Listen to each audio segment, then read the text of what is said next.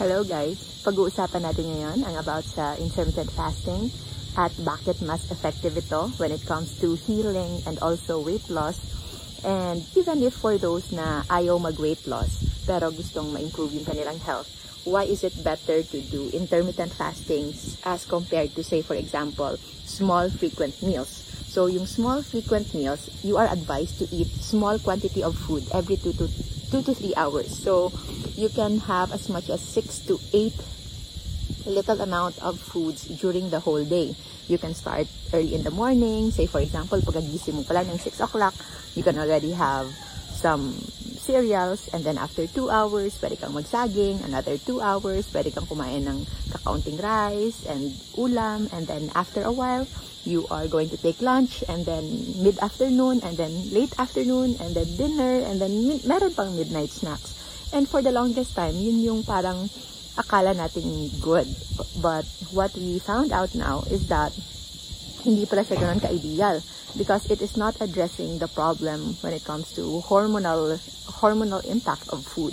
Whereas for intermittent fasting, you are actually allowed to eat as much as you can, especially kapag nagsisimula pa lang, but you are going to limit your food intake into just a shorter amount of time Say for example, you will do 16-8. So 16-8 is 16 hours fasting and an 8 hours window period. So common yan around 10 o'clock ng umaga, pwede ka nang kumain and then around 6 o'clock tapos ka nang kumain. Because of course, we want to do circadian fasting wherein ayaw nating matulog or yung late at night na puno pa yung tiyan natin.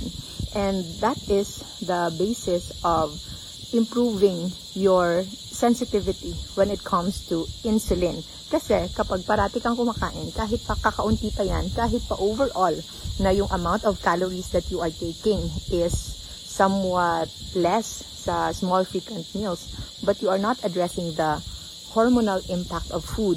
Kapag kasi kapag parati kang kumakain every 2 hours, especially if it's carbo-loaded foods, then you are not giving the opportunity sa katawan mo na ma-burn yung extra calories, extra energy, and of course, na parati siyang nasa fat building mechanism because insulin is always present. Remember, kahit anong pagkain pa yung kinakain mo, it will always spike up insulin. And so, that's why, as much as possible, it would be best if you can limit your intake to in a shorter window of time. So, for example, for me personally, I would do 8 and 6. So, with 8 and 6, it is addressing the insulin because insulin's half-life would round up until approximately 18 hours within your system. And when it is present in your system for the next 18 hours, so wala kang masyadong ma-expect na fat metabolism dyan. So when we say fat metabolism, nagbe-burn yung katawan mo ng fats as source of energy. Now, hindi lang ito para sa weight loss. Of course, number one na makaka-benefit dito are those people who want to lose weight. But for those people who do not want to lose weight, all the more that you actually want to burn fats because the fats that you want, the weight rather that you want to stay in your system is the weight coming from muscles and not from fats. Kung gusto nyong mag-retain ng inyong muscle bulk or if you want to really increase your weight, better to invest on muscles through consuming lots of proteins and at the same time doing some exercises because if you just continue to eat proteins but without any physical activity then less likely po magkakaroon ng muscle bulking mechanism or occurrence sa katawan nyo. Just maybe maintenance, that would be all. But as to like shaping and remodeling your body, it can also help for you to do some physical exercises. So, yun yung importante. And there's already science behind it. And for the studies naman, it is mostly addressed on those individuals who are having excess weight. So, what they found out is that same group of people eating the same somewhat amount of food, same macronutrient, and the same overall calories, but yung isang grupo naka ad libitum. Ibig sabihin, they can eat it anytime they want, whereas for the other group, it is TRE, time restricted eating, or yun yung concept ng intermittent fasting.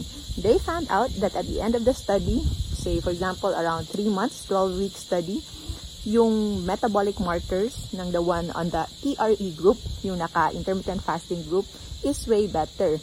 Nawala yung fat fats nila, so there is decrease in weight when it comes to fat loss, but their muscle mass, yung importanteng part ng lean body mass natin, it's preserved and at the same time, yung iba nag-increase pa.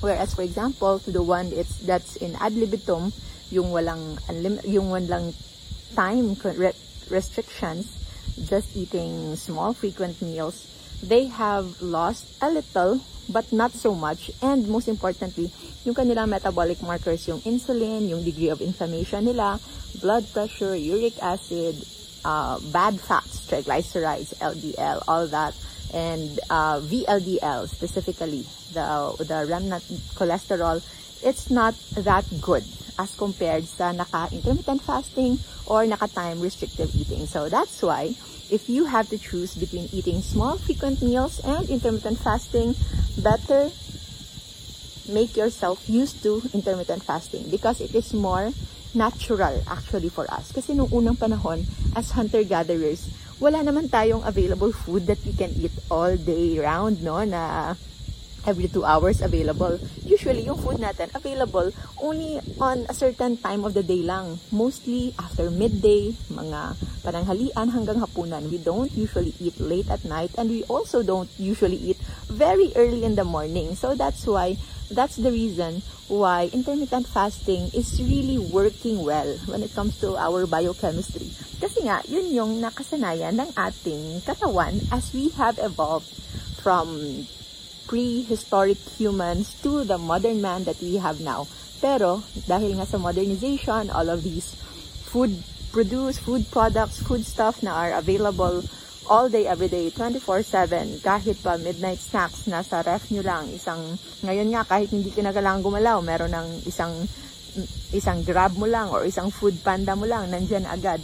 So, the problem that we have now is actually food abundance. And, magpapadala tayo sa ating modernization, bringing so much food that is already too much for what we need, then hindi talaga tayo magta-thrive. We might just end here. Hindi na tayo magpro-progress pa. So, if we want to really progress together with the rest of the civilization of human, we better start adjusting our food intake. Huwag tayo padala na just because it's available, we always consume them because anything too much is not good. Always remember to stay low carb so that we all stay safe. Ligo muna ako. Babush!